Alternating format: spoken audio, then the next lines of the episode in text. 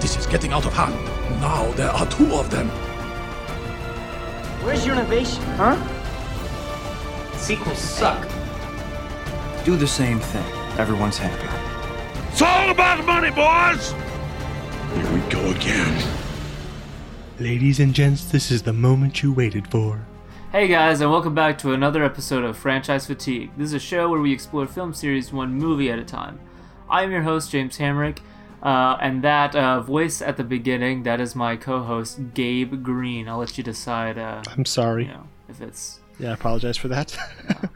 but Don't I am click away. excited. I'm very excited because we're about to talk about a movie that I love a lot. So yeah, uh, this week uh, we won't be doing a uh, franchise film. We uh, yeah, so last week we finished up uh, the Unbreakable Split Glass trilogy, and before we start our next series, which will be the MCU, uh, we're going to do an, a callback to our old podcast, Underrated, and talk about a film that at least I think didn't get enough love with uh, 2017's uh, The Greatest Showman. But before we get into that, I want to ask you guys if you enjoy the show to please take a moment to head over to iTunes and then give us a rating and review. That would just be very helpful. Um, and also su- subscribe while you're at it. Then you can uh, head over to Facebook and like us there at Franchise Fatigue Podcast. You can keep up with all the latest episodes as well as uh, give feedback that can appear on the show. And speaking of that feedback, I asked on Facebook uh, what our listeners thought of this show. Uh, Quentin Irie, uh, he was on for the Blade Runner 20- 2049 podcast, said the most overrated film in recent memory, and I'm very sorry we ever had him on. Jeff Norman, friend of ours, said, It's everything you ever want. It's everything you Now you ever gotta need. sing it. It's everything you ever want. See, I'll leave that to you. It's you. everything you ever need. and it's here right in front of you. I have a bad voice. I just don't need everybody else to know This is where you want to be. and uh, David said that film you despise, but the soundtrack that you low key love. Plus that, plus that Panic at the Disco cover. Um, speak for yourself, man. I uh, I don't despise the film, and there's nothing low key about my love for the soundtrack, uh, as you guys may have guessed. Uh, and I don't really like the Panic at the Disco cover. so, uh, diving into uh, some of the behind the scenes story of this film, uh, this movie had a really weird inception. Uh, so going back to 2009, uh, when Bill Condon, director of films like The Dream Girls, the the two Breaking Dawn films from Twilight, and the Beauty and the Beast remake, among many other movies, and producer Laurence Mark, they were producing that year's uh, Oscars, and Hugh Jackman was the host. And they were kind of comparing uh, Hugh Jackman to P.T. Barnum, you know, the legendary founder of the Barnum and Bailey Circus. And apparently the idea stuck somehow because soon after that they had gotten him attached to a uh, P.T. Barnum musical. Um, they then approached uh, Sex and the City writer Jenny Bicks, who had also written for that year's Oscars ceremony, to write the film. So, so that kind of began the very long process of getting this film to the big screen. Then in uh, 2011, Australian VFX artist and commercial and mus- music video director Michael Gracey was brought on to direct. He had directed a Lipton iced tea commercial uh, that starred Hugh Jackman. It was this uh, big, lavish kind of musical with these huge like dance routines, which is you know no doubt why uh, Jackman wanted him for this movie. In 2013, it was announced that uh, Bill Condon himself would write the film. Uh, him and Jenny Bicks share uh, the writing credit, and Bicks has a story by credit. Toy Story 3 writer Michael Arndt was also heavily involved in writing the film. Um, he didn't receive any credit. Just the way Hollywood credit arbitrations work, you know, the process by which people are credited for their writing is very complicated and you know most movies have like writers that you know might have worked on on them for you know months or years that don't actually get credited. Because like in news stories back in uh, 2017 he, a lot of people were saying this is a film by Michael Arndt. And I remember watching a um an interview with Gracey and he the only writer he mentioned like who wrote the story was Michael Arndt. So I don't know you know what he brought to it.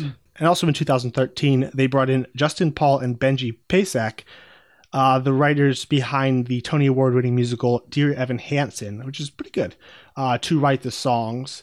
And then later, but before this movie came out, they would also write the songs behind a little musical called La La Land that came out in 2016, um, that I think one of us is very fond of. Oh, yes. And one of us is very, very uh, correct for being very fond of. I like it. Songs are, the songs are great though. So, as you said, like, this was kind of made with Jackman in mind, so it was no surprise whenever he was cast as P.T. Barnum. Um, for the role of Letty Lutz, uh, it went to Keala Settle, uh, and the character is actually a composite character uh, based on uh, Josephine Clofullia and Annie Jones, I have a feeling there are a lot of those in this movie. probably. Settle actually had to essentially like be bribed to even audition for the role. Her fellow Broadway star Shoshana Bean had previously recorded a demo um, and still thought she was going to be better. So here's a quote from her. She said, I said, hell no. I knew Shoshana had done the demo, and I said, You call her, tell her to come and sing it, and I'll sing backup for her because I'm a huge fan. I love her voice. I love who she is as an artist, and when I heard her sing it, I went, Well, nobody else is going to sing this. And to be honest, I still don't uh, think anybody else can sing it except Show. So I tried with everything to dodge that bullet. Finally, when it came time to do it, T minus one day, Hugh and Michael came up to me and said, What is it going to take for you to sing this song? I said, If you buy me a bottle of Jameson, I'll do it.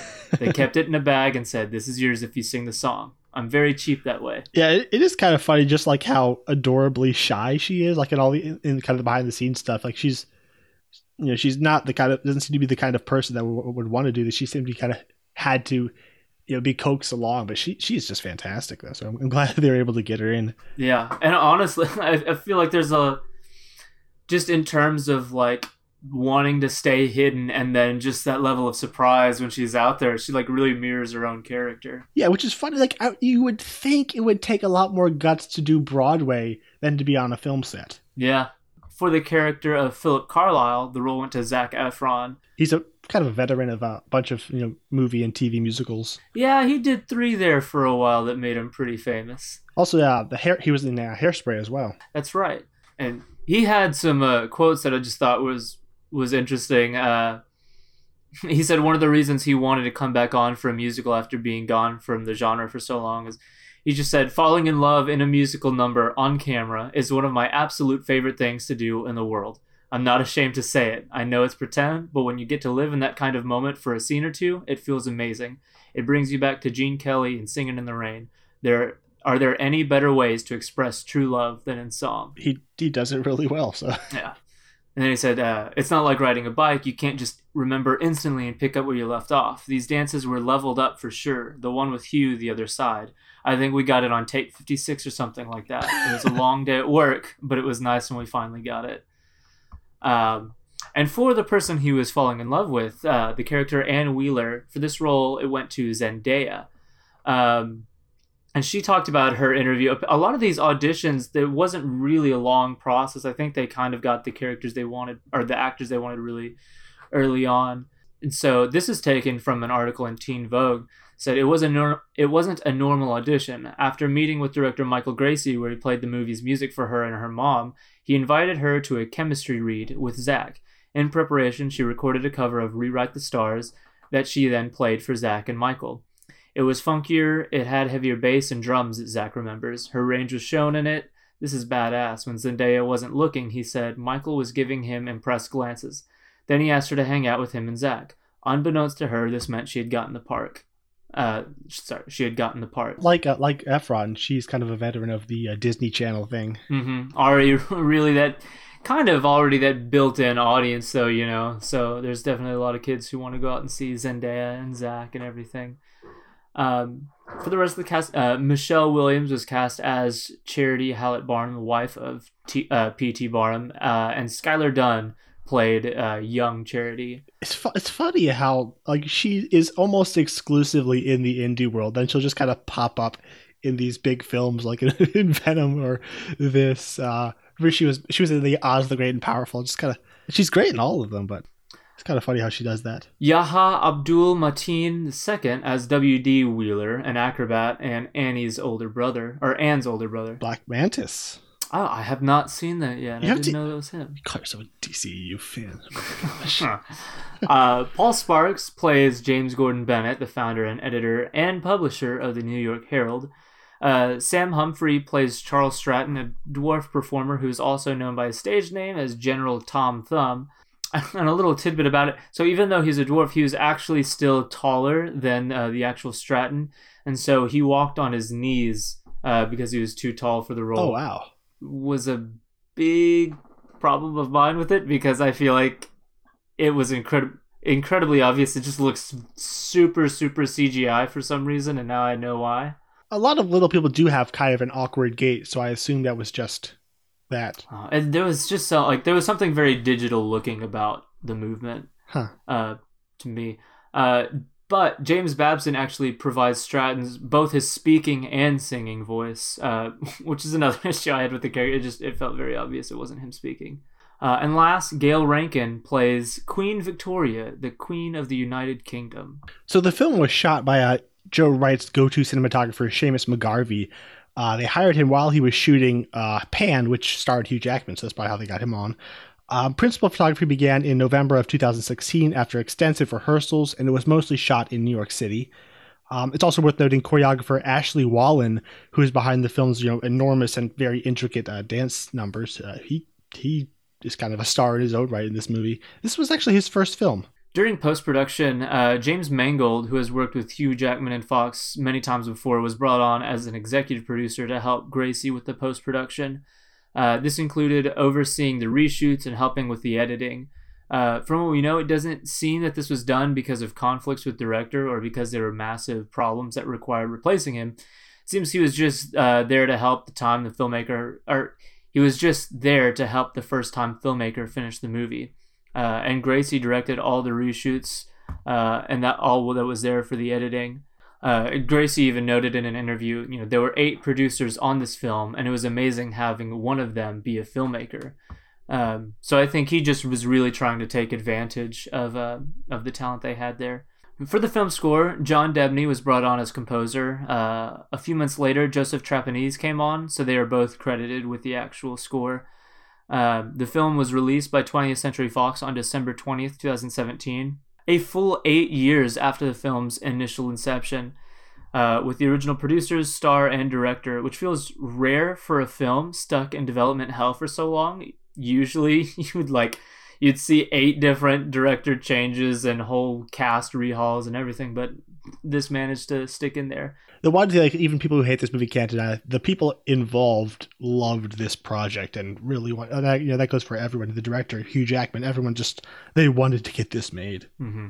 It was released a week after The Last Jedi and uh, alongside Jumanji: Welcome to the Jungle, which was a lot of competition. I'm sure we'll talk about it whenever we get to its reception and and box office, but yeah, it it had legs despite opening up in such a crowded spot. Um, so the, I kind of scared right now because I know the uh, the first time you watched it, you were kind of like, oh, "It's okay," and I haven't spoken to you since your second watch. Um, so uh, what do you think about this movie now? It's okay.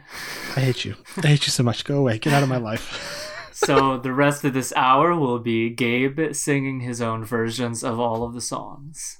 Uh, we'll yeah, see you next week. You'll, you'll, be sitting over there like the theater critic. All right. Uh, so you you want to expand on that at all? Just um, kind of your initial thoughts and whatnot. So the first, we have a what we try to keep as a monthly sibling night, and I have five uh, siblings and uh, two in-law siblings. So we we go through a bunch of different movies, and I don't remember whose night it was, but one of my siblings chose The Greatest Showman, and I also have three nephews and a niece. And so we tried watching it with everybody there, and we had like two year olds dancing and singing in the middle, and all sorts of nonsense happening. And so I, I watched the whole thing, but and, and and I wasn't the biggest. I thought it was fine, you know, um, but I didn't want to try to discount it entirely because there was so many distractions and and I I'm often like I really enjoy fighting for the underdog kind of movie. Um, I get a lot of joy from Murder on the Orient Express love. So I rewatched this anticipating to like it more, and I think there were aspects of it that I think I did enjoy more, just given that like I was able to watch it uninterrupted. Uh, the pacing and just the the way we get information was improved a lot because it felt super jarring having all of this craziness going on the first viewing. Uh, but even still, I don't know. I I enjoyed my time with it, but it's not really something that I'm ever probably going to be going like back to. So yeah, I um you know look I was just looking forward to this, you know, I love Hugh Jackman, I love musicals, so when a Hugh Jackman musical comes out, I go see it. And I saw it and I loved it. You know, I came out like I you know, I had like a whole list of problems with the movie and yet I had the biggest smile on my face and was singing, you know, singing all the songs. You know, immediately bought the soundtrack and uh, and then you know, I, I, think I, I end up seeing it uh, three times in theaters. Every time, you know, loving it a little bit more. And no joke, I listened to this the soundtrack on repeat. I'd say for a good three or four months, like every day through the entire thing, possibly multiple times. Um, and then you know, as you know, that would slowly petered out, but I still go back to it fairly regularly, and I can never listen to one song. I always have to listen to the whole thing. This is the only um, this is the only musical that I listen to the entire thing without skipping any of the songs. So yeah, I I am a ridiculous and huge fan of this movie. When we rebooted uh, Underrated into franchise fatigue, the reason I wanted to keep Underrated alive was because I I wanted to talk about two movies. One was the uh, Murder on the Orient Express, and the other was The Greatest Showman. All right, so where to start with this movie? I guess we'll start like where they do with the songs. Um, just right off the bat with the credits, where they where they, they're just going right into the song with the chanting and the stomps, and then we cut to you know Hugh Jackman framed against the light, and he's just going through the da- the dance motions and tossing the cane and catching it. I am instantly sold. Like I am like, I am yours, movie the way he moves, he's like he is he he is a real showman. He understands you know how to capture the camera and capture the audience. And I got to talk about the way Paul and Pasek structure these songs. There's this ju- there's a, a sense of bi- the building intensity that draws you in, and this one is no different. You know, it starts with that beat and it's just building up as you know, you're going through his singing, and then it just kind of goes into this insane frenzy. It's you know, tell me, do you want to go? And runs out on the stage, and the the horse is stepping in time, and the you know the girl's breathing fire, and it's. You know, I, I, I am instantly in. Like, do, do you at least appreciate the craft that goes into these musical numbers? I think the songs themselves are fantastic. Um, there it's weird. That was probably the biggest improvement. The first watch i was like i really like the greatest show. Um you know this is me is pretty good. Uh my rewatch i i really really do enjoy probably every single song here. Um and i enjoyed the production of most of the numbers. I think my issue with with uh some of the musical numbers comes from like they I, I wish he was more creative in, in the practical stuff and relied less on some of the CGI. I think you'd be surprised at how much there is practical. I, am sure there's these dance numbers. I'm sure there's plenty practical. It's just the eye will just latch on to like the biggest thing there and like what I feel like it's trying to call to attention. And so just I, I feel like some of the green screen is where like when Zendaya goes up to the camera, it's it just it feels I love that shot. it's a it's a cool shot. Like the way it's composed and everything is really cool. I just it it just feels fake and like with the the elephants and and the the part that gets me the most is whenever uh the general Tom Thumb is on the horse riding around shooting. It's just a lot of the numbers feel like there's just unnecessary amounts of CGI in them, and I much prefer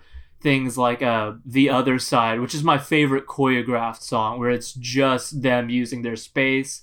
Um, or I forget the name of the song, but whenever uh, Hugh Jackman is, uh, it's his real emotional number towards the end when he's in From the now on. Yeah, that that number where it's just it's a space, it's a location, and you got a bunch of people, and they're all choreographed. Those numbers I think are really really good. Uh, it's whenever they get a bit more excessive, and I get it. They want the circus flair. It's just um, every now and then it just kind of takes me out of the moment because it, it feels like this fake kind of world. But the choreography is fantastic.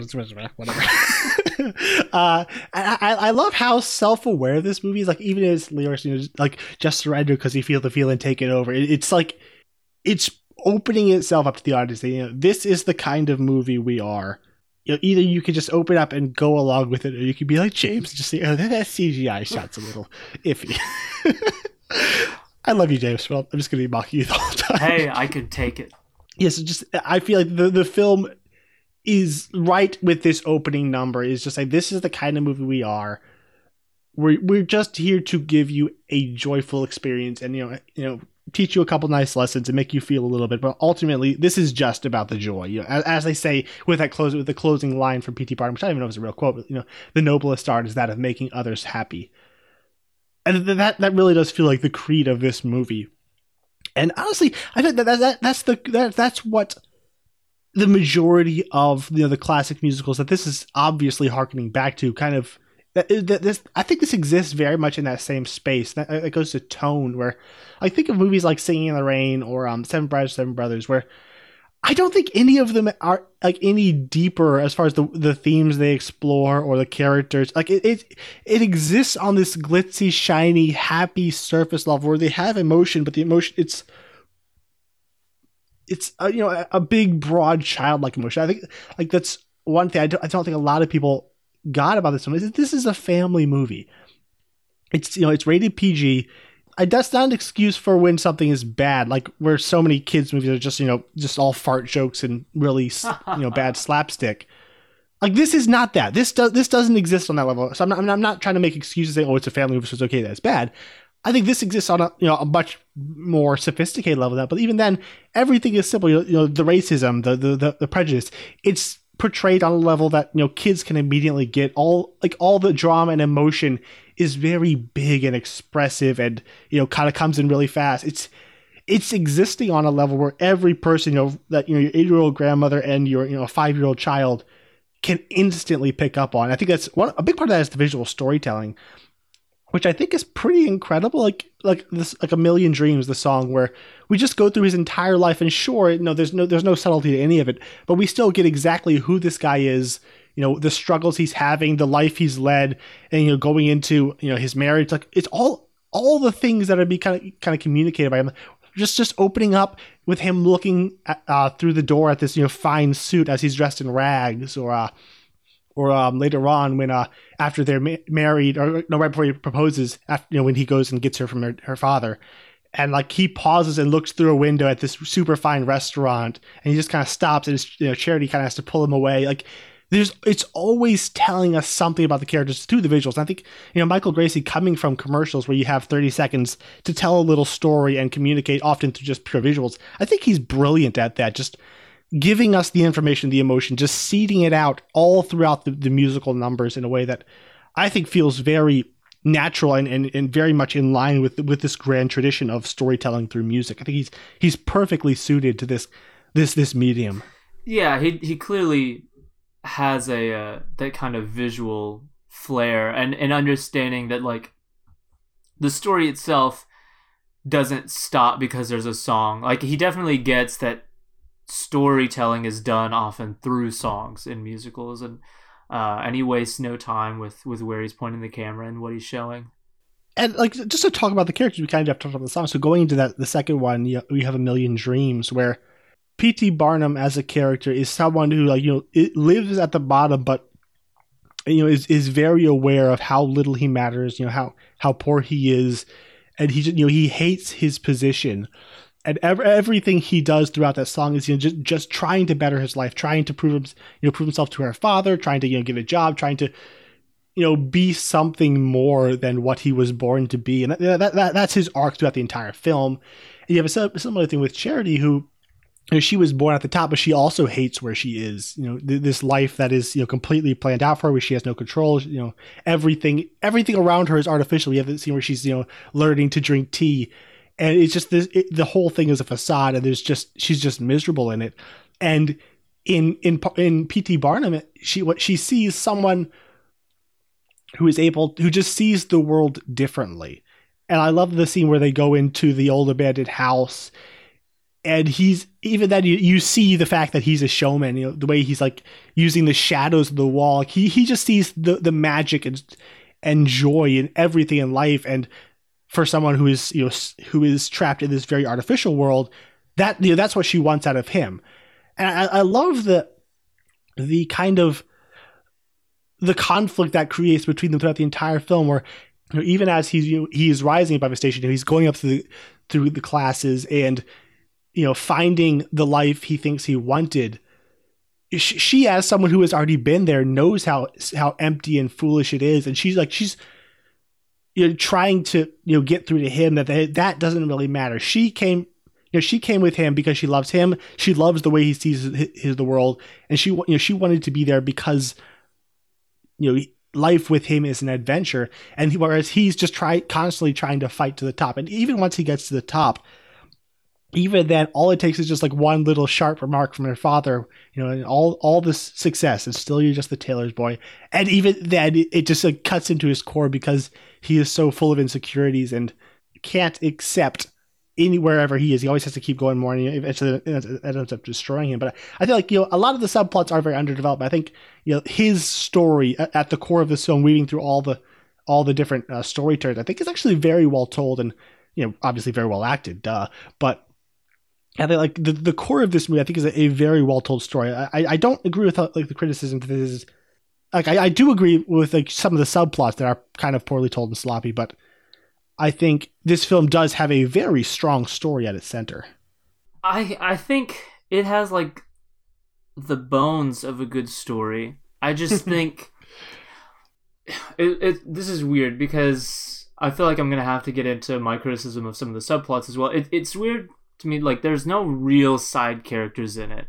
Like it has things that it feels like are side characters that get their own stories but they're so they feel so rushed like they're isolated to a couple scenes. And you'd think at least the benefit of that is we get more time with the other main story. But even with pt barnum i feel like we're just like it's covering so much ground that we're like every new obstacle or struggle or something going on in his life gets all of like one scene and we move on to something else, and that gets like a scene. Like, but they're they're all thematically connected, though. Yeah, but it, it feels like it feels like it's trying to pack too much substance into these little isolated like character movements for him.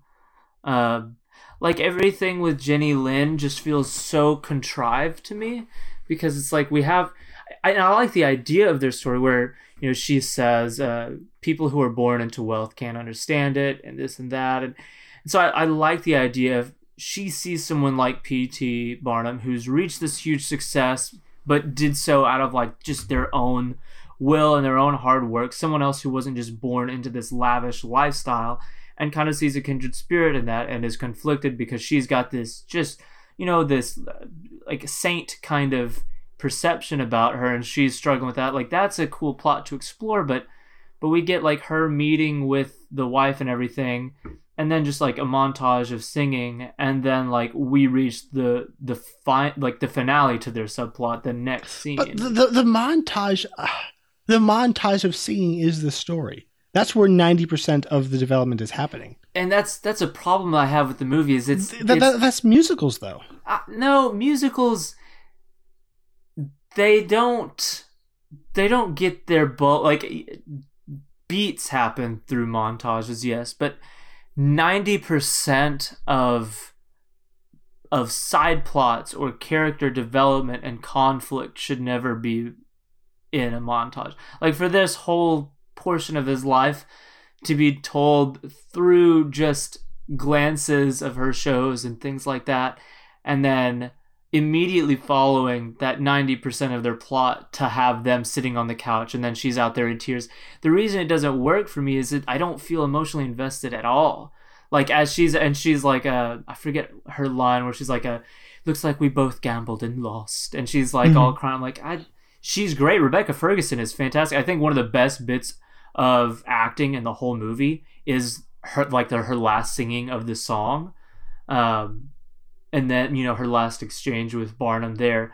But it's just I don't I don't feel anything there just because it came it comes and goes so quick. And and it doesn't like he's been struggling with this whole wealth but like the second she even makes a subtle advance he's like hey I'm out of here. Like the last time we saw him they could not convince him at all to to you know come back to the show stop with all these tours. And like she makes a subtle advance to him on the couch and he's like hey I got to get out. You can handle the rest of this show. And and so it wasn't even really a struggle on him, and then it leads to the whole it's not what it looks like thing, and even that's kind of resolved really, really easily. And I don't know, it's everything's just kind of coming and going and flowing by like any conflicts when they arrive they feel a bit contrived like just out of necessity and they're resolved quickly out of necessity and it's coming and going and i'm just i don't have anything to attach myself to or feel invested in hugh jackman I love invest Hugh in Hugh Jackman. Believe in him.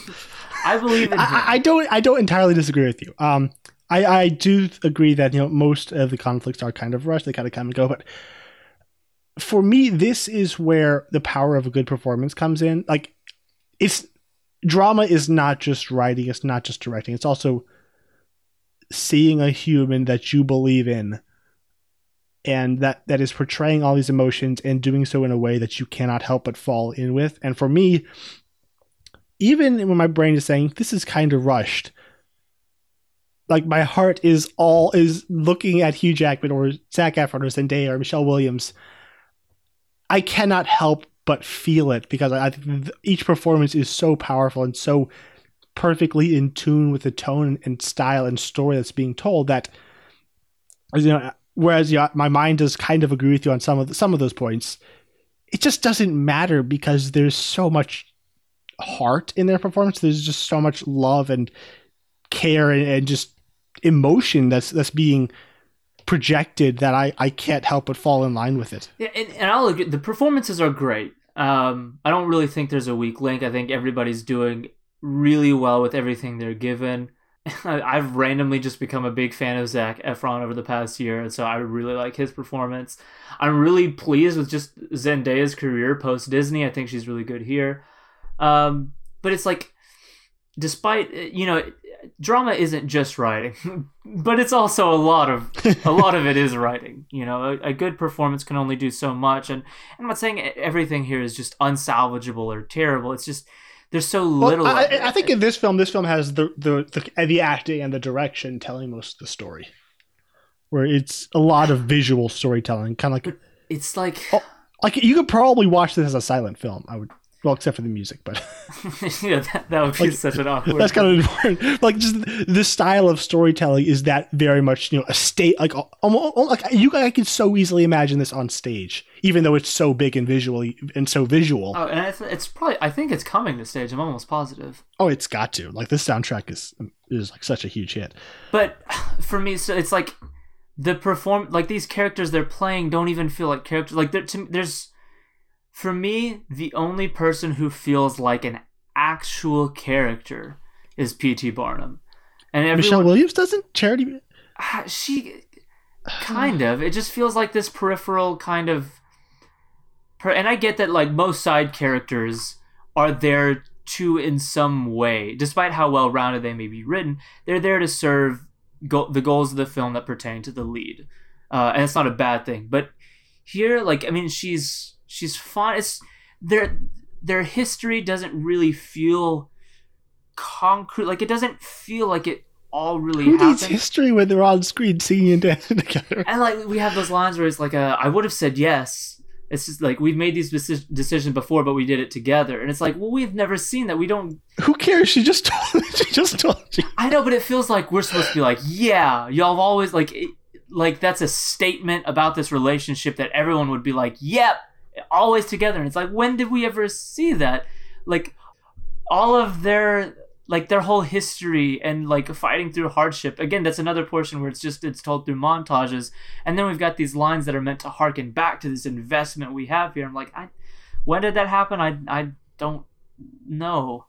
And it's it's the show don't tell kind of thing. It's like we've got mm. these statements that they're making about each other and it's like, I, okay, I didn't think that until now, and you've told me that I'm supposed to think that, so I'll think that. But nothing prior to this moment leads me to think that that's how I was meant to feel. And so, just with the character of of uh, Anne Wheeler, Zendaya's character, it's like she's really good in it, but it's not a character. It's like it's it's an idea masquerading as a character that feel like that's just there not out of necessity, but just there to serve like this function. Like we're in this time period, we're gonna make, and I'm, I do not fault the film for being simplified on topics like race. I think it is, it is like I'm sure people are going to have an issue with that and did have an issue with that, and I'm not even mad at people for having an issue on that. It's just for me, I do kind of.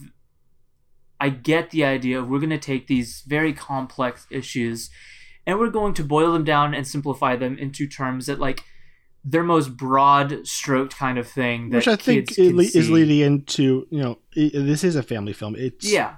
And so i i don't fault it for doing that and that and I, don't, I don't think there's anything untrue about its portrayal of things like that. Yeah exactly it's so that's broad or it's it's it's broad but I think like part I think part of this is we you know we, we do watch movies which you know to explore the things in real life and I think I think this movie would be a fantastic way of you know opening that conversation up to children and you know it, by- you know giving us these characters you know giving uh, you know they love Zendaya and now she's being treated badly because she looks differently and uh, you know like her performance and her reaction to that is great. Like I think like you know, as a conversation starter for children I think this is a fantastic way you know just of how we how we treat other people.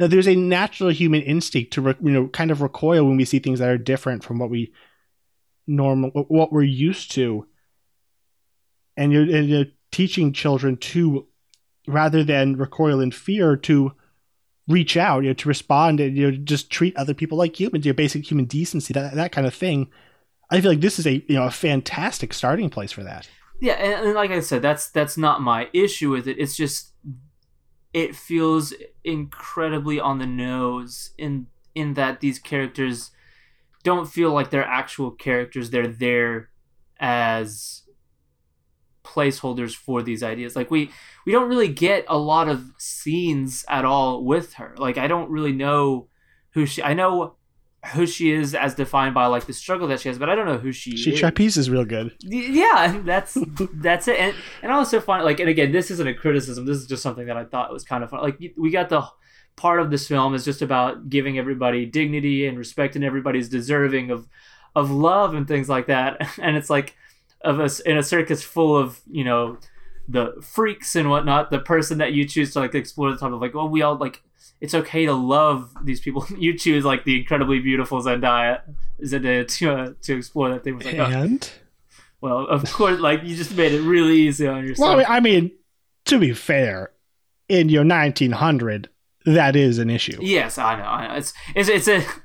It was kind of an easy way to do handle the issue with today's audience. Regard like not even an issue. I just thought it was funny. Um, but like with her character though, we've we've got like this passing glance initially that that teases something and then him saying hey either we all go or we don't and then like they're holding hands and everything it's just That is beautiful. it's but it's not there i like i don't i don't know anything about her character and so i'm like like there's nothing more than simple like surface level physical attraction that holds them together because i don't really know her i know him a bit more but even his character like there's not really a whole lot there and so it's like i mean he's Zac Efron, she's Zendaya. They see each other Exactly. like, hey, these are these this other person's equally hot. So, but the, there's not a relationship there, and so it's like it's just this very surface level thing that feels like a placeholder to to go ahead and let like let's explore the the concept of racism real quick while we're in this I- movie, but at the cost of like actual characters.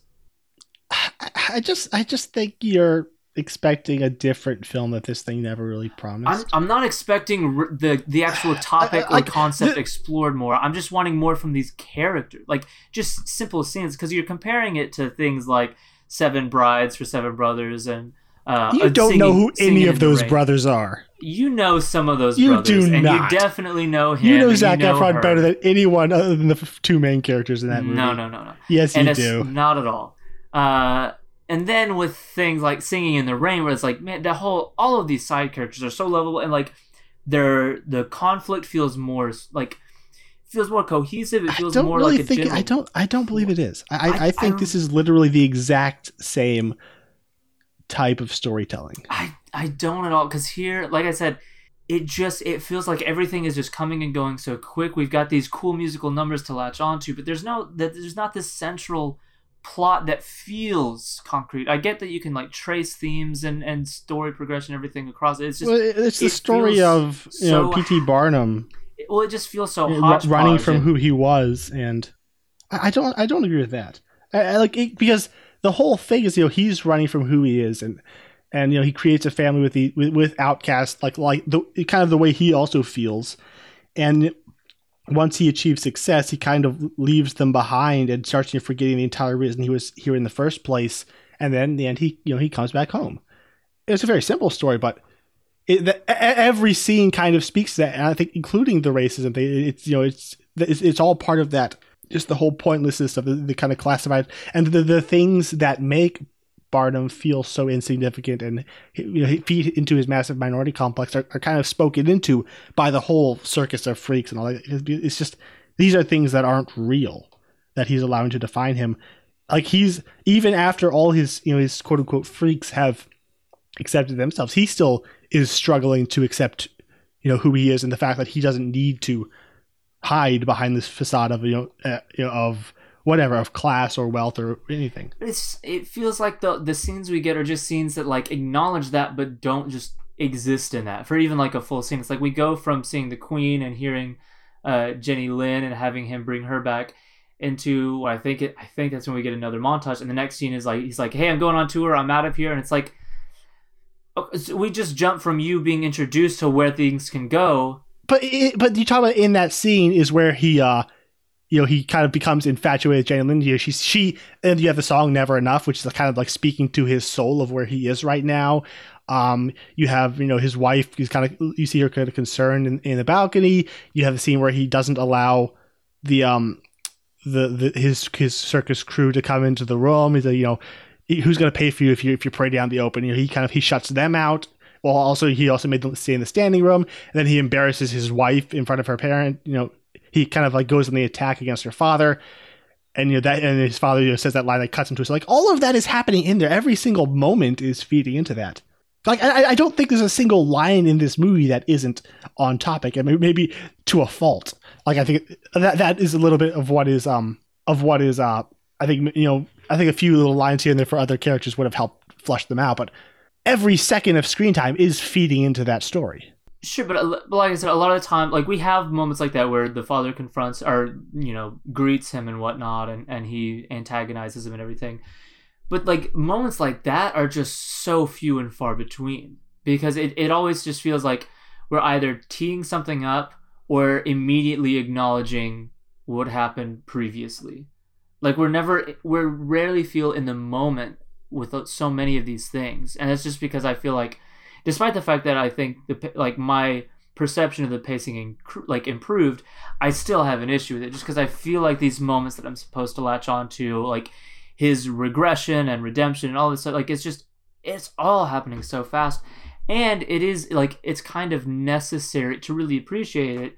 It has to be juxtaposed with you know the the the circus freaks like you know coming into their own with their own identity and like that's just not even a side cast at all. It's like there's there's nothing to any of the circus characters outside of Zendaya. I, I get that. I, I, I know I'm Tuesday and pushing back, but I, I do understand, like in principle, what you're saying.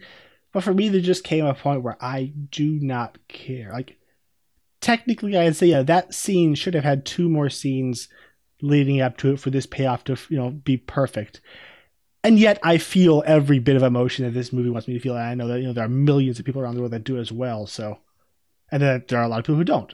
So yeah, I, I do understand, but just for me, it, it it's just none of like I, I acknowledge all your complaints. And like I, yeah, that's a problem. I don't care because I, I like you say you, we don't feel it. I do kind of thing.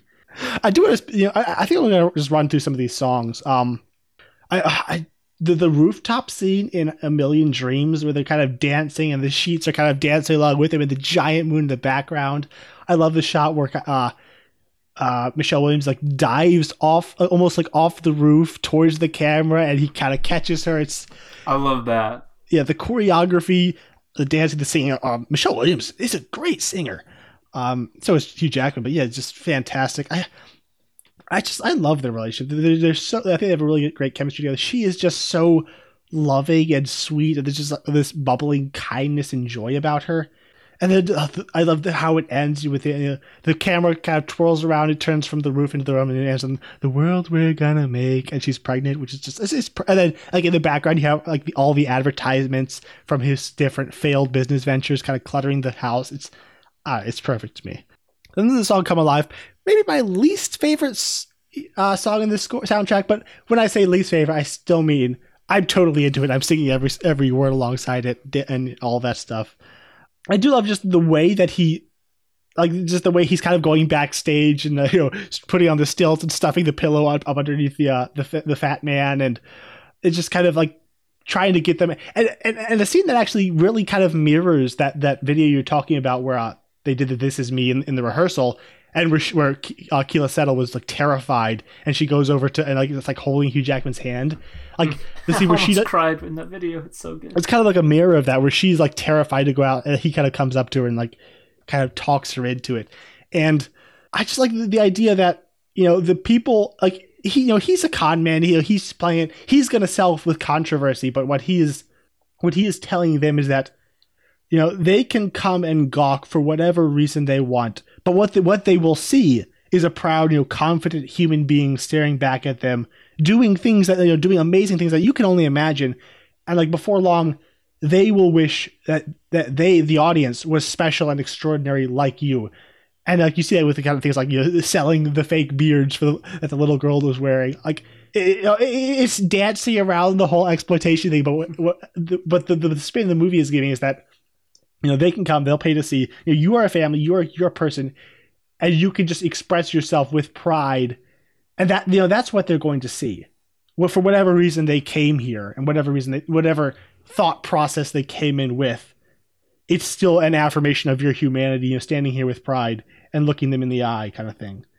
Yeah i love the scene where, where as the, the dance numbers go out we keep we cut back to the daughters and they're kind of dancing along. The, the two girls are adorable like the, the the actresses who play his daughters are really good Every time they're smiling or dancing from the sidelines, I I get why my niece Evelyn like loves this movie the way she does. Um, then, we- then there's the other side, the one you love. And th- I, I agree. This is this. My, actually, I, don't, I really loved Rewrite the Stars this last viewing. Up until last viewing, this was my favorite piece from the from the the uh, movie.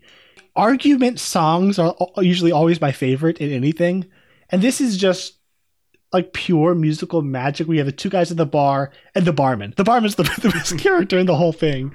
Just he's trying to convince uh, Zac Efron to um come along with him, and th- those two guys have amazing chemistry together. And the- the whole thing, you know that you know Zac Efron's character, uh, what's his name? Um, Phillip Carlyle. Yeah, he you know he's kind of sick and bored of his life, but he also doesn't want to you know throw it all away and join the circus, which is stupid. But but um you know P.T. Barnum able to con him into through this song, and just the way it kind of goes through it with the, the glasses and taking the shots and you know dancing around, it's just beautiful choreography that just matched so perfectly to the lyrics. And then, of course, the barman is just amazing. He's always just doing. He's like he's like Barnum's accomplice, like always doing something. Like he will just like kind of run by and set up the chair for Barnum to walk down again, or you know, live among the swells and don't pick up peanut shells, and he drops on the floor and he just kind of comes by sweeping. Just so much fun and so intricate. Uh, but the shot, the be- my favorite shot is where they like roll their top hats along their arms, and the camera comes down, and they're in the circus now. Um, that transition's it's amazing. just like the, the transitions in this movie are nuts. Um, but that that one in, in particular because you can tell they really shot it like that, and they go through that. then you, you end with that shot where he falls in love with uh, Anne Wheeler, kind of comes up. Like you, any one of us would fall in love with Zendaya if that's how you met her too. oh yeah, sure. Just kind of you come, you know, trape- trapeze, the slow motion. Like okay, they're in love. I get it. Perfect. Moving on. Uh, yeah, just it's just a great sequence and a great song. Yeah, and I I really love that one because I think I mentioned before. I just I like it whenever musical numbers play around with the environment and just you know kicking over the stools and using them as like steps onto the bar and dancing across there and the fact that we have like choreographed taking shots is awesome. It's just To the set to bargaining where each time they uh they get closer to taking another shot. yeah, it, that whole thing is fantastic, and and yeah, that it's like I said, my favorite song in terms of choreography. I think my favorite just piece as a song is the greatest show, but uh, but that whole scene is is really amazing, and I, I won't try to pretend to to fault it. Um, speaking of their chemistry, there's a lot of great scenes with uh him and uh, Jackman and Efron together. Uh, I love when they, when they meet Jenny Lind. It's like it's like you you gotta introduce me. Like I don't know. He's just kind of like shoving in the ribs, like just kind of shoving him in front of uh. Uh, Jenny Lind to make her introduce him, like, you can see like he's so red faced and obviously uncomfortable being there. And then I love the uh, where he talks about you know like I, I'm the greatest showman on the, on the East Coast. Where it's like, oh, if you do say so yourself, he said, I do, but I don't have to. he elbows uh, uh, Carlyle. He's like, oh yeah, he's he's one of the best. Like he's like, oh, that's very kind of you.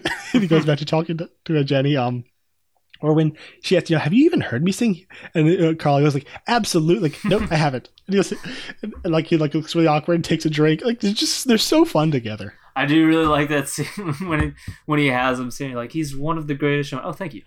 Just clearly, he's like nudging him to a compliment the whole time. And then the, my probably my favorite line in the movie was where. You know, you know, he's kind of he's becoming distracted with Jenny Lind, and he, he's leaving them behind, and and Carlyle's coming to him with all these problems, like you know, and just to make it clear that I want them to show you all the all the uh, respect and deference you deserve, and they should be nice to you anyway. I just love his delivery of that line. So the next one is Never Enough. So I really adore this sequence. And one thing I think is kind of brilliant is that in a movie that you know the movie is very anachronistic. It's it's kind of taking the idea that Barnum was kind of a, was a revolutionary presence who was way ahead of his time and it, and then so by doing that they're kind of putting like pop music kind of and it's not all pop there's a, there's a lot of different styles going through it but kind of like a, a more pop modern sound to the songs in the late late 18th late 19th century I believe the whole thing's very anachronistic and I love that but for the opera singer what they do is they just do a traditional musical song like like a, a, a song that would fit into any traditional musical or you know, period piece musical is now what is opera in this world, which I think is just kind of brilliant because nobody wants to hear opera. Nobody, even people who like opera, don't want to hear opera. But I just I think it's a great idea. Um, and this might be the best lip syncing I've ever seen in my life because Rebecca Ferguson isn't singing, and it was the song was actually sung by a singer named Loren Allred. But even like knowing that she's not singing, I think the, the there's a physicality to like like you like uh Rebecca Ferguson is like putting in the effort. You can like see her neck muscles straining, and uh, there's just something about the the emotion she's able to bring. Like I believe she is singing despite knowing she isn't every time. I, think it's a, a very powerful song. It's, it's beautifully shot. I love the scene where the the the, uh, the curtain comes up and like we see her from behind. She's like, like bathed in light. Um, it's really good. But I love what the storytelling that kind of happens in this song just the, the look on P.T. Barnum's face as he's watching her, where he is just transfixed. I, I mean, obviously, it, it's Rebecca Ferguson, so this Ferguson, so that's understandable. But I love that, like, she is essentially singing a song that, that that is describing you know his very soul, the things that have been driving him, and you're seeing in her this kind of kindred spirit, spirit who like understands exactly even if you know he, even if he doesn't know what he's doing at that moment where he is he's falling in love with her in a way. Just because you know that that song is exactly who he is and she probably knows it as well but like just the the, the, the, the you know the never enough you know the shine of a thousand spotlights it could never be enough and just the look in his eyes is, is uh, amazing but but what's happening is also other things happening where you have you know kind of carlyle and Anne kind of falling in love with this like little light delicate hand touch. You know, there's, there's all this kind of fear about it. And while that's happening, uh, happening, um, his wife Charity is like, you know, first she's obviously transfixed by by uh, by Jenny Lind. Then she sees her husband. You can see like the, she sees him and probably knows exactly what's going through his head at the moment. And then um, Carlyle's parents they look back and see him, and he kind of lets go of her hand, and like the look of like absolute shame and misery in Efron's face, like he can't even bring himself to look at Anne. Uh, like the pain in her face when, she, when he lets go of her hand and she walks out, and just we get that close up on Zac Efron, and he's amazing. But just I love that there are so many different conflicts and story beats being played out in this within this amazing, powerful song all without dialogue with just visual storytelling and kind of you know the use of eye lines and, and perspective with the camera i think it's, it's a great piece of direction it kind of you know gets overlooked with the more flashy numbers which i also love but i think just as far as like pure visual storytelling i think this this sequence is pretty brilliant and it's all set to that amazing song Yeah, the scene itself is really great. Uh, I agree with you. the The lip syncing here is truly flawless.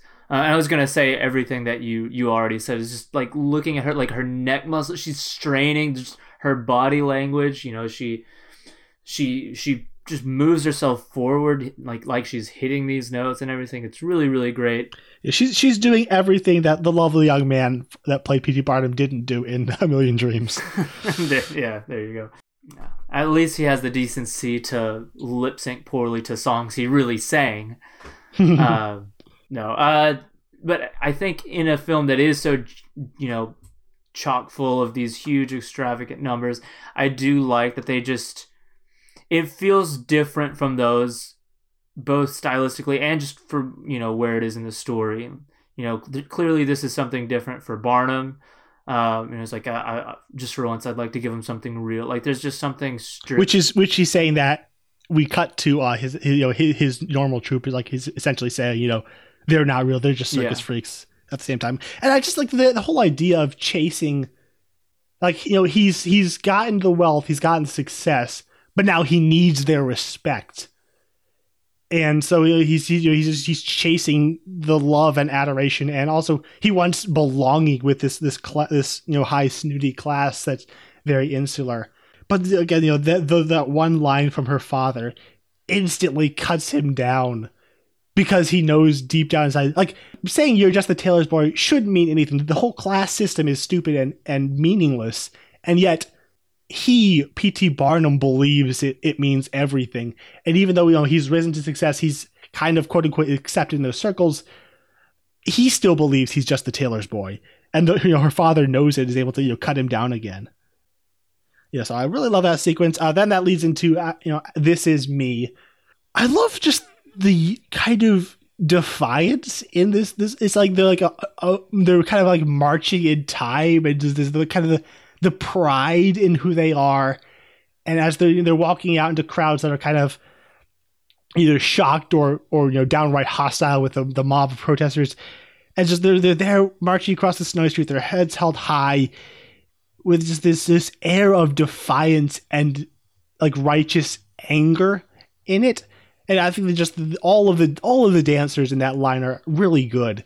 Um, and then later on, I love Zendaya's choreography. I like she's like um, Carlyle's like watching through a window, and there's she there's something so angry and vicious about her choreography. She, you know, this is me looking at him like it, with just kind of this pure defiance. Um, the line, you know, I'm not scared to be seen. I make no apologies. This is me, and like she's like looking at him in anger, and then she kind of looks back to her family as they kind of all come together and like with all with, with love. It's again like just really great visual storytelling, and I think really fantastic performance. And, and Keala Settle is just that woman can sing. It's amazing, and I think like just the the pain and sadness she can portray in her eyes.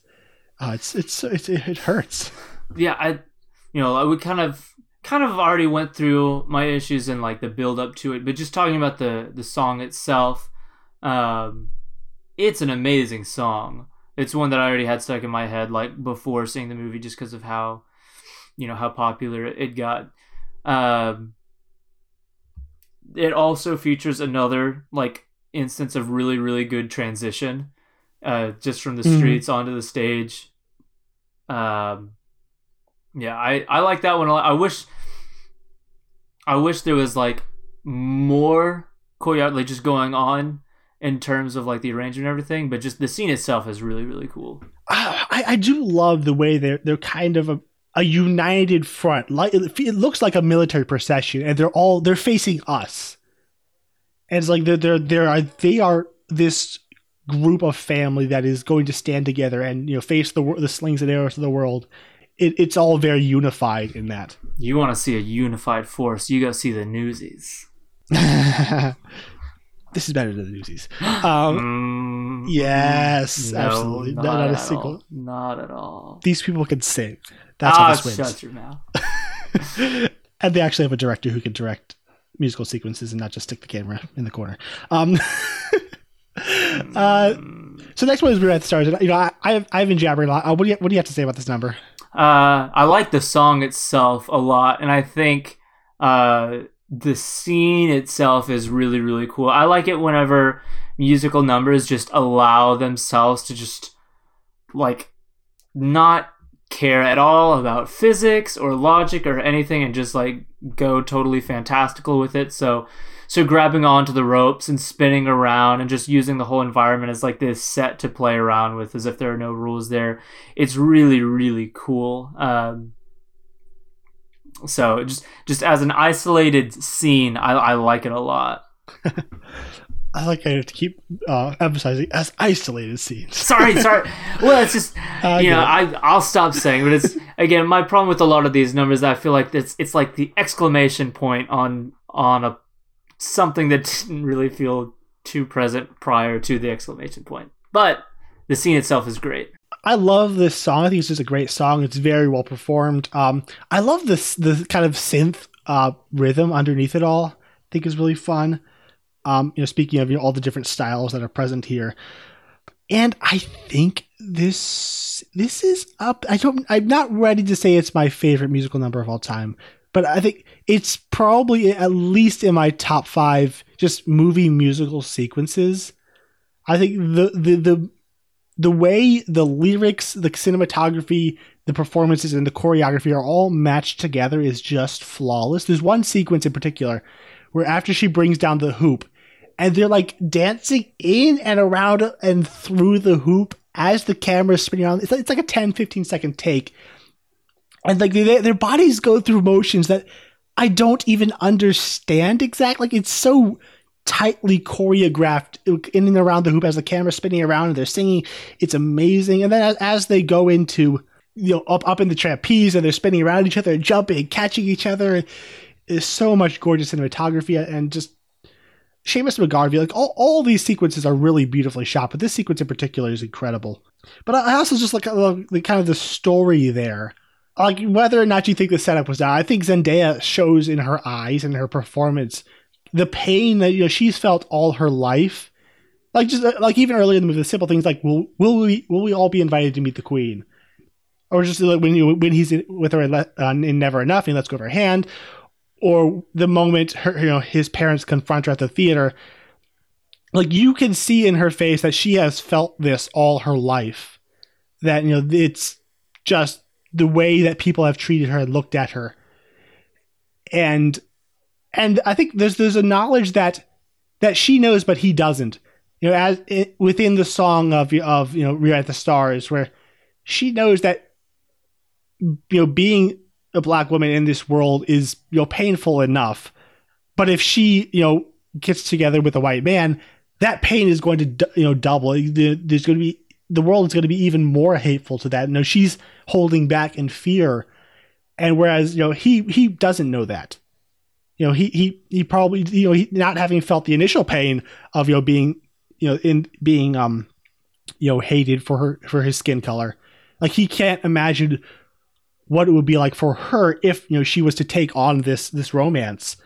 Um, and like all of that is kind of happening. I think a, a lot, you know, it's not in the dialogue, but I think it's really radiated through her performance and through his. And yeah, like uh, that's why, like, even though I do agree that a lot of things that should be there aren't, I still see it all in the performances and in, in you know just in the songs and in, in all that.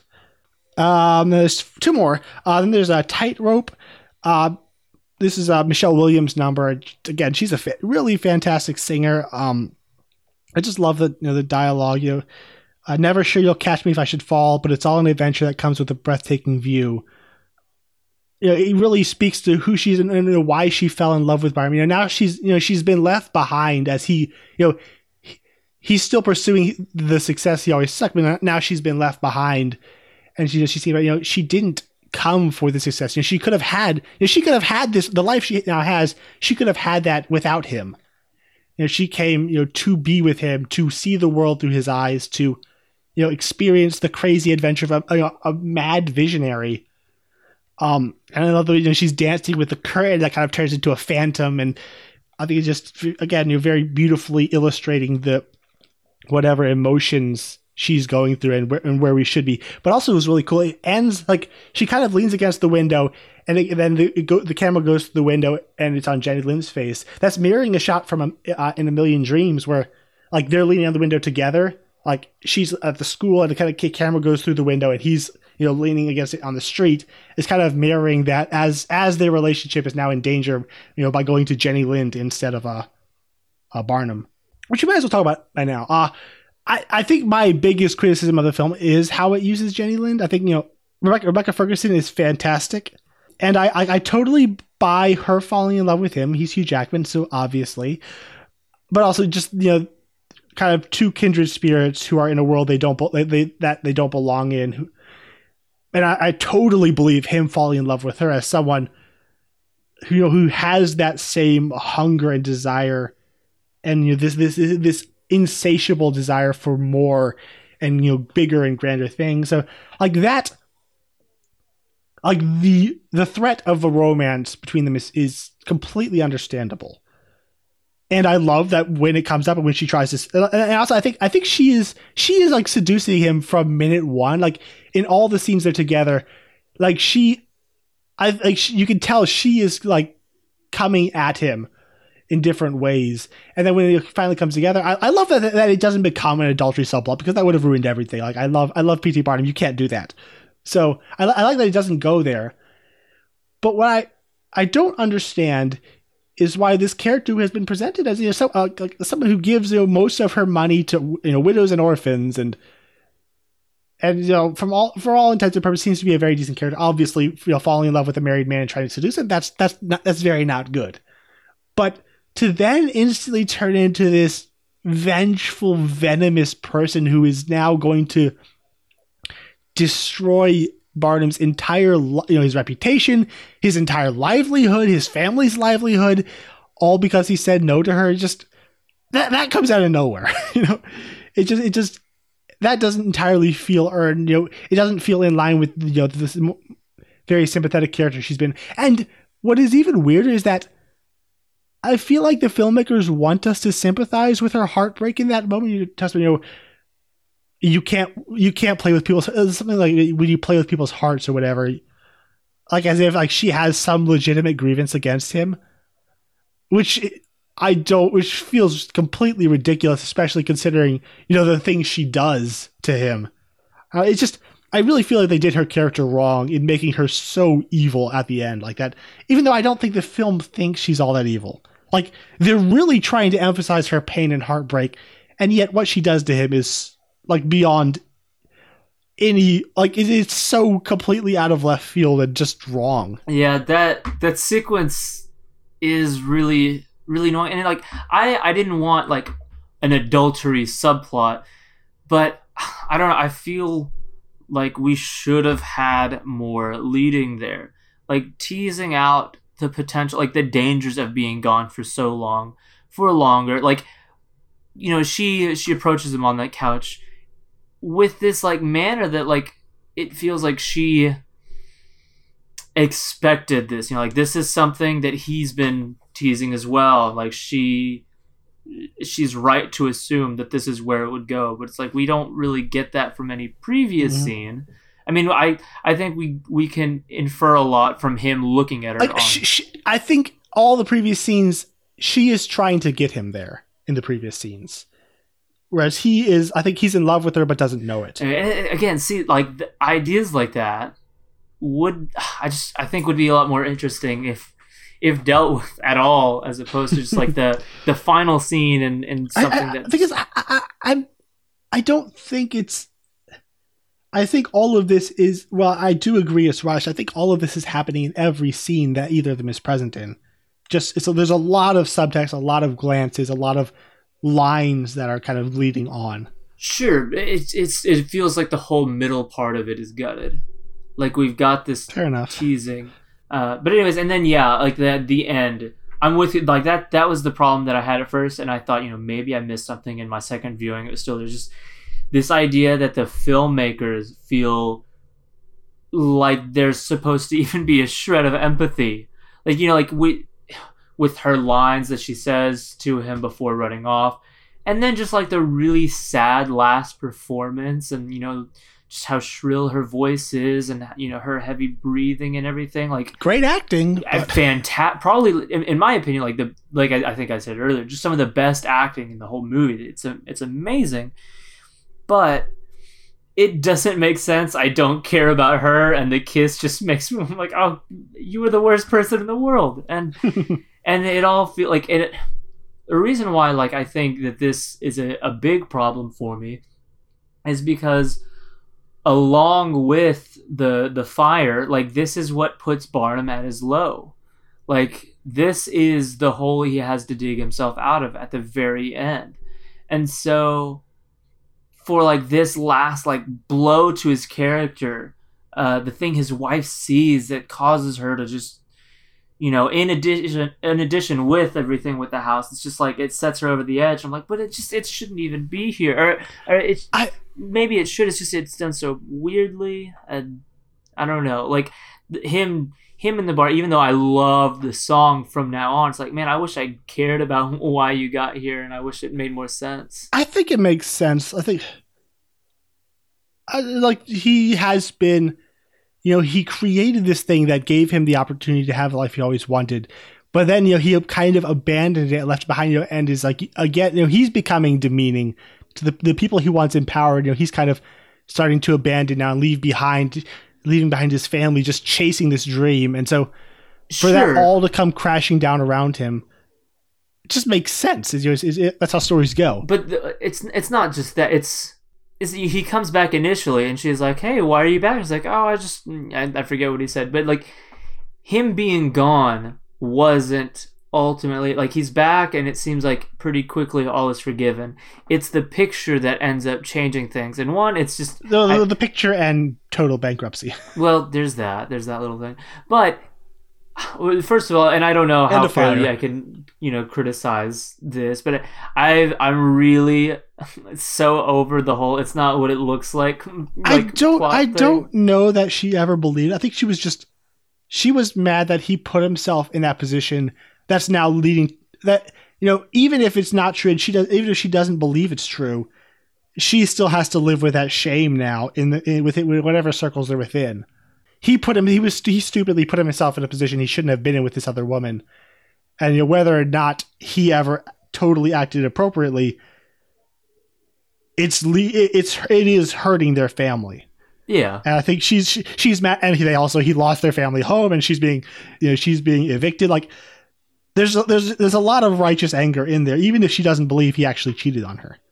I I, I say I say I, I don't believe she actually believes it because like it never you you know the scene they have together again like her main anger is you know I never mind the I never I never minded the risk. We just we always did it together. Her main anger is not at oh you cheated on me. It's at just the way he stupidly gambled away their family's livelihood again you know again on this needless you know quest for uh affirmation. But then and that just makes me wonder like why do we even need that? Like i think we can that's the movie. That's the no no I mean, I mean the the kit like the setup because because if it if it's Oh. ultimately not about that sure sure. it just we don't really need that. And then but even that because it's good drama.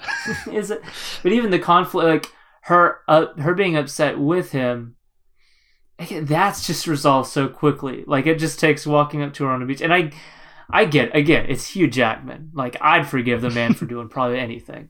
He's great. But it's just you know i'm going to my parents okay well i'll go there But he, you know, he comes up to her after singing a song about how he's seen the light. That's how it well, there you go i guess she supernaturally felt the song and the passion like She saw it in his eyes. There we go. And, uh, but again, like that's just that's just one more instance of me being like, man, where's the work? It's just it's like the we run into a bump and like it's it's fixed now. It's it's fine. We it's all good. Move on.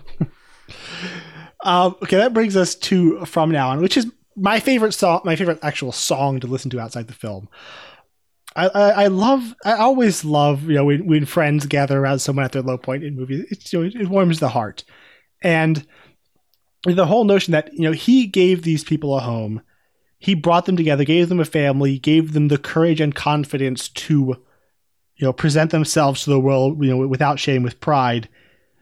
And even though he, you know, he forgot, he forgot what he was doing, he, why he was doing things. He left them behind. He even, you know, he even contributed in keeping them down. But they, they are still there for him, and like the hope that he originally gave them is still there with them, and so they are going. They're coming, even though he wronged them. You know, they're coming kind of t- around him to return the favor in the end, as he's doing in the bar drinking and miserable. Um, it's just you know I think you know beautiful little thing of forgiveness and remembering you know why this all happened in the first place is you know, his family giving these people a home and the commitment to now you know from now on to focus on what this has always been about. You know, going back home, the family, just the love. It's just you know, it's it's all very simple Hallmark stuff, but the way it's the way it's sung out, I find very powerful. And th- this this song in particular, the beat in this song is like addictive. It starts the- the- tonight. I love I love listening Yeah. to it. and just the way it comes, I, I, I always almost cry listening to it. Just the joy of, you know, a, a home and family and love rediscovered, and, and the promise to the future to, you know, never again forget it. Um, and then giving him ha- his hat as you know, and we will come back home. And I, I love it. She just hands the hat, and then he runs out and singing from now on. He's catching the train and he's going home to his family where he always should have been, and it's beautiful. And what, one thing I noticed, like, there are the, the a lot of the score is kind of orchestrations of the song. Like Yeah. wh- wh- when they're having the the, the the the tearful apology to his wife on the beach, there's a beautiful orchestration of "From Now On" playing in the background, which is just like kind of like the perfect icing on the cake. and then the sunset and the for for Yeah. her with him, Phillip and Anne.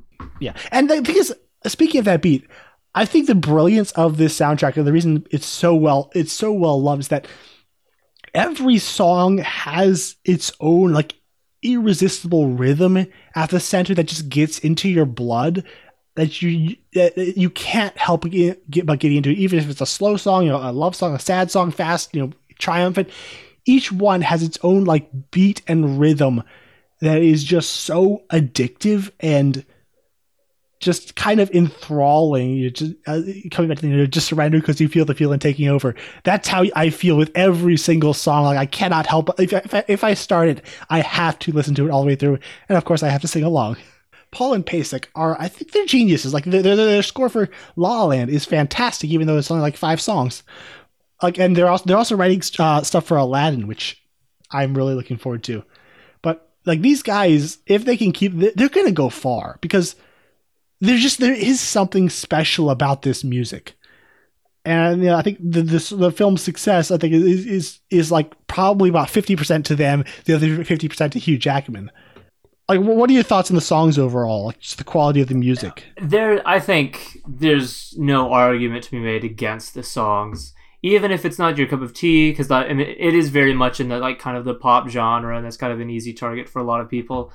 The quality of writing, the rhythms, the just everything about it. Like you said, I'm not disagreeing with anything you said. There is that just that bass melody and beat and rhythm to every single song that makes them completely unique. Even though a lot of them, like most of them, fall into the same genre, they're still very, very unique and easy, easily differentiable from each other. Um, and so, yeah, just the music, them like the music itself, is fantastic. The singing is fantastic. N- no issues there, despite that being a sticking point for a lot of people. I haven't cared about like appro like time period appropriate music since a knight's tale so it's never gonna bother me Yeah, it's like it's it's the movie is this this is this never claimed to be the real world. It's a freaking music. and I'm, I'm also really glad that we've just been able to completely avoid the silly criticism of this is a sanitized version of the story this isn't what he was like those that oh, I'm going to talk about that. oh later. man what a, what well, a- we, we talk about reaction. I hate it so much Uh, I have many, many choice words about that. Uh, I'm, I'm glad you'll be with me. Uh, we could stand together as brother in ar- brothers in arms. Um, I think I think we're about to uh, we're going to start wrapping this up. Um, so James, I am terrified. Uh, you know, what do you rate this film out of five stars? I don't know. I for me, if I'm just giving a star ranking that just is indicative of my overall feelings, it's closer to like two and a half. Where I just I'm not leaning one way Uh. or the other. I'm mostly in bit like I'm. I will say I'm in pain. I'm. I'm genuinely genuinely happy that people love this. That this and La La Land both made over 400 million dollars makes me so excited cuz I really love musicals and I'm and uh, Beauty and the Beast made a billion. well there you go. Uh, I'm hoping that that's not just completely written off to like oh well it's just a Disney thing cuz I I love musicals. I I really hope that they're able to stay around in a powerful way and they don't die off. Like, and I also love like these kind of musicals that are more upbeat. I don't think I don't want everything to just be Les Mis and you know things like that. Like I need my happy, cool, fun, colorful musicals as well. Or La La Land for that matter. Just if you're talking tonally, La La Land is perfection. That it has its moments of joy, but it's not. That's not its main thing. La La Land makes me happier than almost anything in the world. but anyways, my point, like I just, I'm really, really happy that this sat so well with so many people.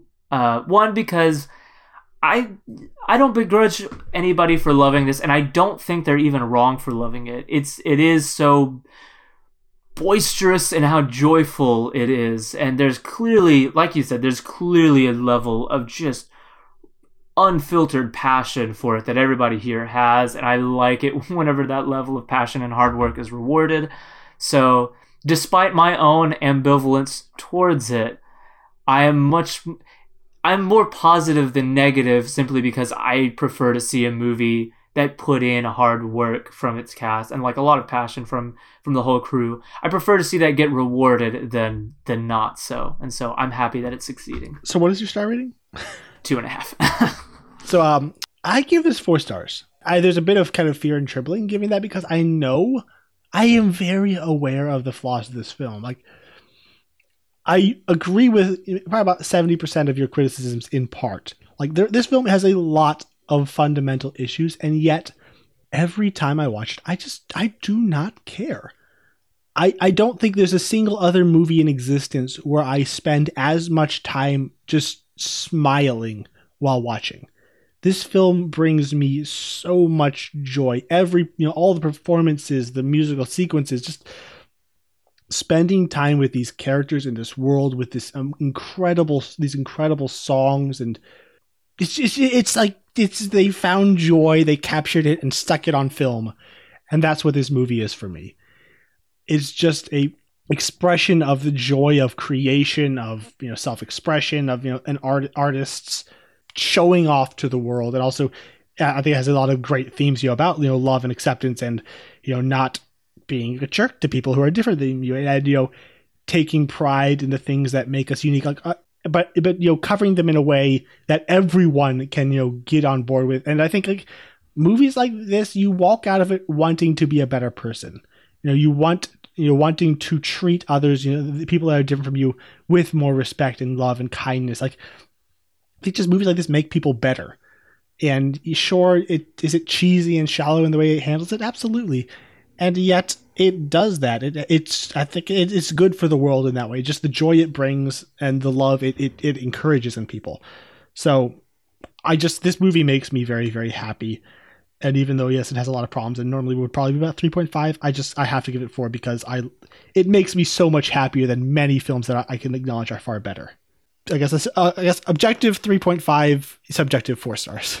So as far as the uh, the box office, uh, it earned 174 million domestically and uh, 260 million in the foreign markets for a worldwide total of uh, 434 million on its 84 million dollar budget. So it ended up making a very solid profit. However, I there's something very special about how much money it made uh, and, and how it got there. I normally don't go into the kind of the nitty gritty details of the box office. You know, they're kind of complicated. I'm not even sure I, I fully understand it myself, but I feel like it's very necessary to get into the details in discussing this film so normally a film will make you know, the, the lion's share of its box office, you know, right out the gate in the opening weekend, and then you know have a roughly uh, fifty percent drop until the next week, and then going forward to have about thirty to sixty percent drop each weekend until you know it leaves theaters. Um, and if a film doesn't make back a large chunk of its production budget on the opening weekend, it will nearly always bomb. That's just how it works. You know, you make a lot of money at the start and less and less as it goes. What happened for this film is pretty incredible you know, it has an $84 million budget, so it needs to make uh, you know, roughly uh, like 200 million to, you know, to make it to, to start making money.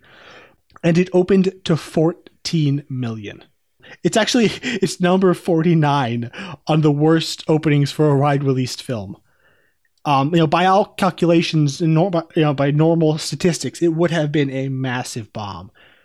But the next week, instead of dropping, its box office jumped 76%. Like normally films drop 60%.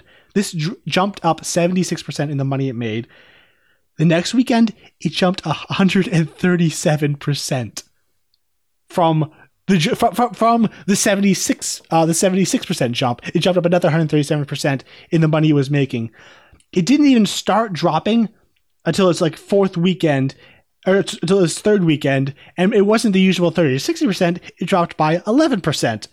And then it jumped back up on its fourth weekend, and then and then when it finally started dropping, it was like in tiny increments of like you know 15%, 10%. It didn't even reach like 20 a 20% drop until like its sixth weekend, which you know it's which is just unheard of. Movies always you know kind of pretty much always go down in box office. This this film just it made almost made very little at the start, then just, then made more and more, and then just stayed very steady. You know, making just a, a decent chunk of money every week for you know months going into the next year, and it just had this crazy run. You know, it was never it was never number one at the box office, and you know it opened up against the Last Jedi and and Jumanji, both huge hits, and yet people saw it. They went out, told their friends that you know they went back and saw. You know, I saw it three times. People kept coming back. They re released the movie as a sing along version, like, and and then just the the positive word of mouth and the social media buzz just kept this movie alive till you know what would have been by any conventional knowledge a terrible bomb ended up being this pretty good sized success just because people just kept on you know kept on going back and seeing it. and they were very passionate in telling their friends like james like i, I hounded you for months to go see this movie and apparently that didn't work out all that well but still like you people who like this movie they made sure everyone else you know in their circles knew it and that just that just paid off in spades for you know it just it's just a testament to what the audience thought about this movie. So as far as the critical reception uh it got very mixed reviews from critics. It holds a 56% on rotten tomatoes and a 48 on metacritic there are two primary criticisms uh, that either one or both kind of appear in pretty much all the negative reviews. Um, one is that it's you know very vapid and shallow. The, there's very little substance, all show no tell. Like a lot, pretty much in line with a lot of your criticisms. The other primary criticism is that it wasn't true to P.T. Barnum's real life. That in real life he was morally dubious at best and often exploited those in his shows, and you know, probably wasn't wasn't this you know great philanthropist of empowerment. Um, you know, pretty much all the negative reviews are either focused on one, you know, either one, you know, the former or the latter, or both. Um, however, the audiences they quite liked it for the most part. It holds an 86% on the Rotten Tomatoes uh, audience meter and a 7.4 on the audience ranking on Metacritic. I, I do want to talk about those criticisms, like, and I, I want to address the second one. Like, I am, I do not, I legitimately am confused and like befuddled by how real professional film critics that do this for a living still don't understand that movies make things up. Like we film has been around for over a hundred years, and since the be- the dawn of, of of you know of based on a true story films have you know massively shuffled things around, change things, you know, or just made up things stories whole cloth about historical figures because history is boring and it doesn't work like movies. So the fact that someone who gets paid to do this and is respected as like a real film critic can actually think that saying it didn't really happen like that in real life counts as a real criticism is is bizarre to me. Like we know this, we've been doing this for a hundred years. When are you going to get into your head that movies make things up, and you know the movie chooses the story it wants to tell, and no, it doesn't. It doesn't have to be true to history because they, they never have been. Like going back to historical novels before film or historical plays, like Shakespeare did this. Like, how do people think this is like you? This is you're doing your job if you just if you focus on such ridiculous, shallow, and ultimately meaningless criticism because the, a film has its right to choose the kind of story it's going to tell. And this film was very clear from the opening. It's this, you know, very almost surreal musical. Like it, it's not trying to be a historical drama, and it, it never claimed to be. So the fact that so many reviews talked about this is just bizarre. As as someone who is more critical of the film, I really hate that criticism. One, it's we we are not looking to reviewers and critics to be historians. If historians want to look at this film and tell us what's wrong and the differences, that's one thing. But as a reviewer, you are critiquing it as a film. You are critiquing its pacing, its plot, its acting, its effects, the things that make it a film. It doesn't take what in one you are you're not qualified. Like anybody can look up a go- like Google an article about the differences. We don't need critics to do that and to masquerade it as an actual critique of the film it's just it i i definitely share your complete frustration with that uh, it, I, it's the exact same way i feel about criticisms of adaptations where it wasn't like this in the book it wasn't like this in real life it was i don't care there are other people who can point out these differences but for a reviewer whose whose job is to critique it as an art there's no place there. And there's so many there's so many reviews saying like well, I, would rather they made like a dark, brooding drama about how he exploited his workers and it was really true and gritty and faithful to the real life story. Like, that is fundamentally at its soul a different movie. Like, this is a joyful musical that's trying to inspire people and make the world happier and better. Like, the, the saying, I wanted a dark, gritty musical says nothing about the film. It just, it just says that you like dark movies. Like it doesn't it doesn't say anything about the movie. It just reveals that you are incapable of laying aside your expectations and accepting a movie for what it chooses to be. You like how does a review like someone become a critic and still think they have the right to demand that the movie be what they wanted it to be? It's just that's so freaking arrogant. Like if you don't like the movie, okay, talk about it. And, and some of them do. And you know, I, am very sympathetic to the people who have you know more technical criticisms, but the fact that so many reviews, even the even the log line from Rotten, the Rotten Tomatoes, you know, the Greatest Showman tries hard to dazzle the audience with Barnum style a sense of wonder, but at the expense of his complex subject's far more intriguing real life story. Like, what the hell does that have to do with the movie? You just you're just saying what it didn't do, which is which doesn't it, matter. Yeah, it never promised. And it's also ironic like the film is also very meta in in a way that i view as both positive and negative uh in how it deals with the the theater critic uh what i dislike about that is it feels it it creates this false dichotomy of either you hmm. love this movie or you hate the cinema and you're a fraud and it, with an acknowledgement of how silly you know shallow and cheesy he is originally there is still the character ends up being far more complex yeah, and layered it's, than it's and funny. sympathetic. I, I than, identify with him more than anyone else at the very end, where it's like, I don't really care for this, but I'm glad others did. I'm like, wow, mm-hmm. that's me. Uh, but yeah. I do. I still. I, I bring it up because one of the things it does that I do enjoy, even though I have issue with the line, you know, it's like a you know a theater critic who can't take joy in the theater, all this and that um, whenever he brings up the fact, you know, like you're you're a fake, you're a fraud, you're selling all of this and it's not real, and you know you have the great line like, are those smiles? Do those smiles look fake? You know, like this. There's a level of real joy. What does it matter what the real story is? And like that's really it's like what does it matter if what I'm selling is real? Like there, this fictitious Barnum is doing what the creators are doing. They're they're repackaging something just to make it more joyful to strike a certain chord with audiences and th- there's that line later on where p- people come to my show for the pleasure of being hoodwinked like there's a relationship between you know, between the trickster and the audience in that way. Exactly i mean it's the same thing like it's why we go see magicians. Nobody's there genuinely believing they're dabbling in some sort of dark arts. We all know it's mm-hmm. fake.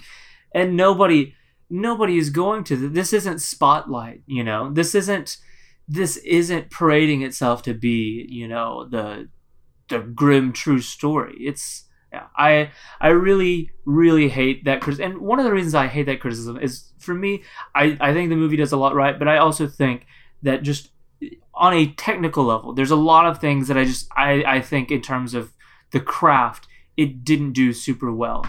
And I I feel a stronger level of camaraderie with people who enjoyed this film than people who didn't because I don't really I I don't often relate with many of the negative criticisms because they're just talking about it in a completely different way. Yeah, so I have two things to say about that. Like, first off, I think it's it's a lazy, cheap shot to create a critic character in your movie. Like, you could do better. Come on, that's kind of kind of childish. Like this one that M Night Shyamalan did in Lady in the Water as well.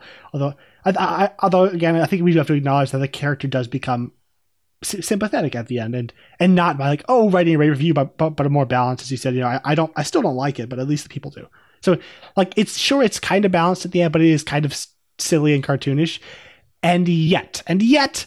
The critics literally became that critic from the movie. They become the talking about this film. caricature of, of Do, does it bother you that everything you're selling is fake? Like they're literally writing that reviews. Like, ah. so uh, one acknowledging that it's a silly, cheap shot, and yet the critics rising to the challenge and becoming as pathetic and childish and shallow in their reviews is kind of hilarious. Yeah, but on on the second on the second thing I wanted to say about it is you know I love that line. You know, I never liked your show, but I but I think the people did, and that's something I I had to think about. Like speaking of let's say movies like uh, Black Panther and Captain Marvel, two movies that you know are deep, you know, widely loved and you know celebrated. A lot of people like them, and I I think they're okay. And there is there is an there's a kind of instinctual reaction in me and a lot of other people to when you don't like a movie that everyone else likes to it's it's kind of it's really irritating. Like if like i see all these problems. Why do these people love it? It's probably how you felt for this entire review james. Like i see all these problems. How could you love this movie to you know to go online and start just ranting you know, about how all these problems and try trying to, to to crush the joy out of other people in this movie? And uh, that, that, that's the thing I, I I I can be pretty bad at, at bad at. And thinking about th- this movie especially just talking about the, the, the value of just appreciating the joy in others even if you can't share it yourself. I think it's something that we all especially online need to to be mindful of. I don't much like captain marvel or black panther but looking around people do. They're you know they're inspired by it. they have they, you know, they- they've had a lot of fun with it. Like great. Good for you. And i i I, this is something that just uh, myself I find I have to work on is you're not you that my first instinct when someone likes something I didn't is to try try and and you know, crush the, crush that little bit of joy. I think is it's it's a very bad and destructive instinct in us that I think you know, I don't I don't think we like I don't think we have to you know compromise our principles or you know say it was good or even or even like we, we you can write your negative reviews but I think we we especially and critic critics as well and uh, as I'm including my, myself in all this should learn to you know vicariously appreciate the joy of others even in things we don't like. That's something this movie taught me. Well, there you go. You know, look, this movie's got less. I mean, I I think that's I I very much share in that same um, problem, uh, especially after Rogue One was like the only one of the new Star Wars films to be fully embraced by uh, old fans, and it's my least. Despite loving it, it's my least favorite uh, it made me very it, like bitter against that film. And so whenever you see that those kinds of ideas in these movies, I really do appreciate that. Just be like, hey. I mean, it's it's encapsulated in that one meme where it's the man closing the other man's mouth, and it's like, let people like things. Uh, so yeah, I I like that idea that's running th- like running in this movie. Yeah. All right. So as far as awards, uh, this is me received both an Oscar and Golden Globe nominations for Best Original Song. It won the Golden Globe, but lost the Oscar to "Remember Me" from Coco. But the funny thing about this film is that if "This Is Me" wasn't nominated, I could see every single other movie in this film being nominated and it totally being fair. Like every one of these is a great. Like look at how many like fairly mediocre songs get to be nominated for Best Original Song. Like th- th- this film, any one of his lineup could have you know been nominated and, and uh, you know had a chance. I think. Hugh Jackman also received a Golden Globe nomination uh, for Best Actor in a Musical or Comedy, uh, but he lost to James Franco in The Disaster Artist, a movie that also starred Zac Efron. Well, not starred; he had a cameo. That's who was he in it? He was uh, the crazy, the crazy dude that Oh, the drug dealer right, dude the- the that's bully. threatening the poor, sa- you know, useless sap on the roof with with a gun or whatever. That's right. So, as far as the film's legacy, this is definitely a future classic among audiences. it's going to be like a bigger version of Newsies, where the the critics probably will still hate it and criticize it, but I, I, I can't even say cult because of how widespread it is. But it's going to be interesting. Yeah. And I, I don't know. I don't think it's going to enjoy the same legacy as things like uh, Singing in the Rain, uh, just because of its lack of critical staying power. But it's it has already embedded itself into too many family favorites list to be forgotten anytime soon. Um, and so I think I've already kind of touched on its legacy, but I, I think uh, it, along with La La Land, will make the road to like getting a green light and production going for future musicals far less bumpy. Um, Mhm. because of There's talk of a sequel. yeah, so I think if anything, its legacy is going to be proof that there's always going to be an audience for musicals that are just wrapped in in heart and joy. Um, so I'm betting that we'll we'll have a more tangible uh, idea of of its legacy years from now if we see these future things because we I mean we always get them every now and then with things like hairspray and and whatnot but Like the last big push, I feel like would have been like Chicago and Moulin Rouge or something. Yeah.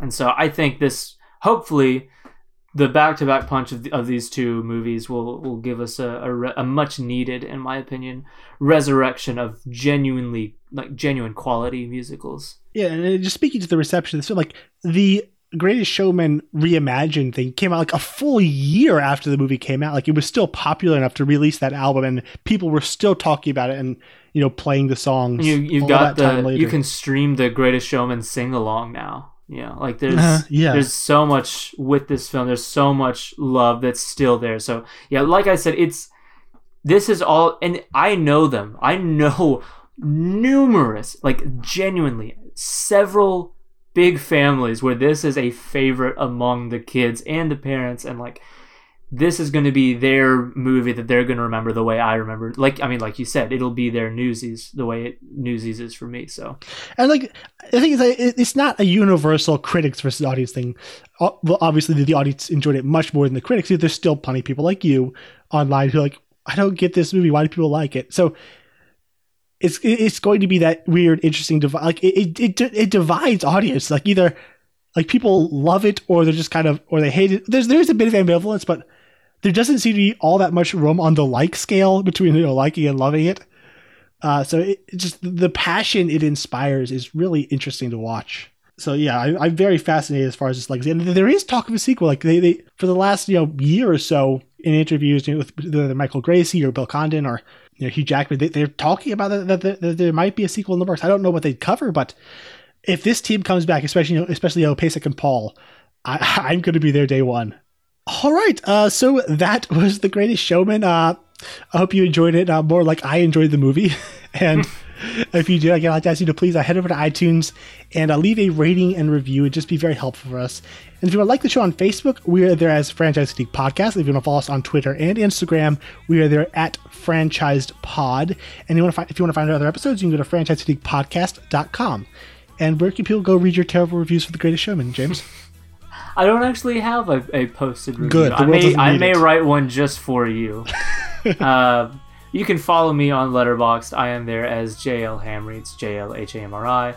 Uh, and I am also uh, an admin, along with you and some of our friends over at uh, The Outer Rim, a Star Wars group on Facebook. And we are still right in the thick of Clone Wars, going through a Star Wars marathon that's going to lead right into Rise of the Skywalker. Uh, and we are a very positive leaning fan group there. So if you want to come and talk about all of the excitement around Star Wars right now, feel free to join us. And I'm also on Letterboxd, and there's Gabriel Green. Uh, you can follow me on Twitter at, at Gabe A. Green, and I'm on Instagram as Gabe the Great Green. Uh, so next week we are going to take a stab at a giant franchise uh, with the MCU. Actually, this is the biggest, it's the biggest series like uh, monetarily in film history, so it's going to be fun. Uh, I love these movies, and I'm also kind of scared. A lot of research. Yeah, it's gonna. You know, we we've had a long enough break since we covered Star Wars, so it's time to really get back into this stuff. Yeah. All right. Uh, so until next week, uh, we will see you in the sequel.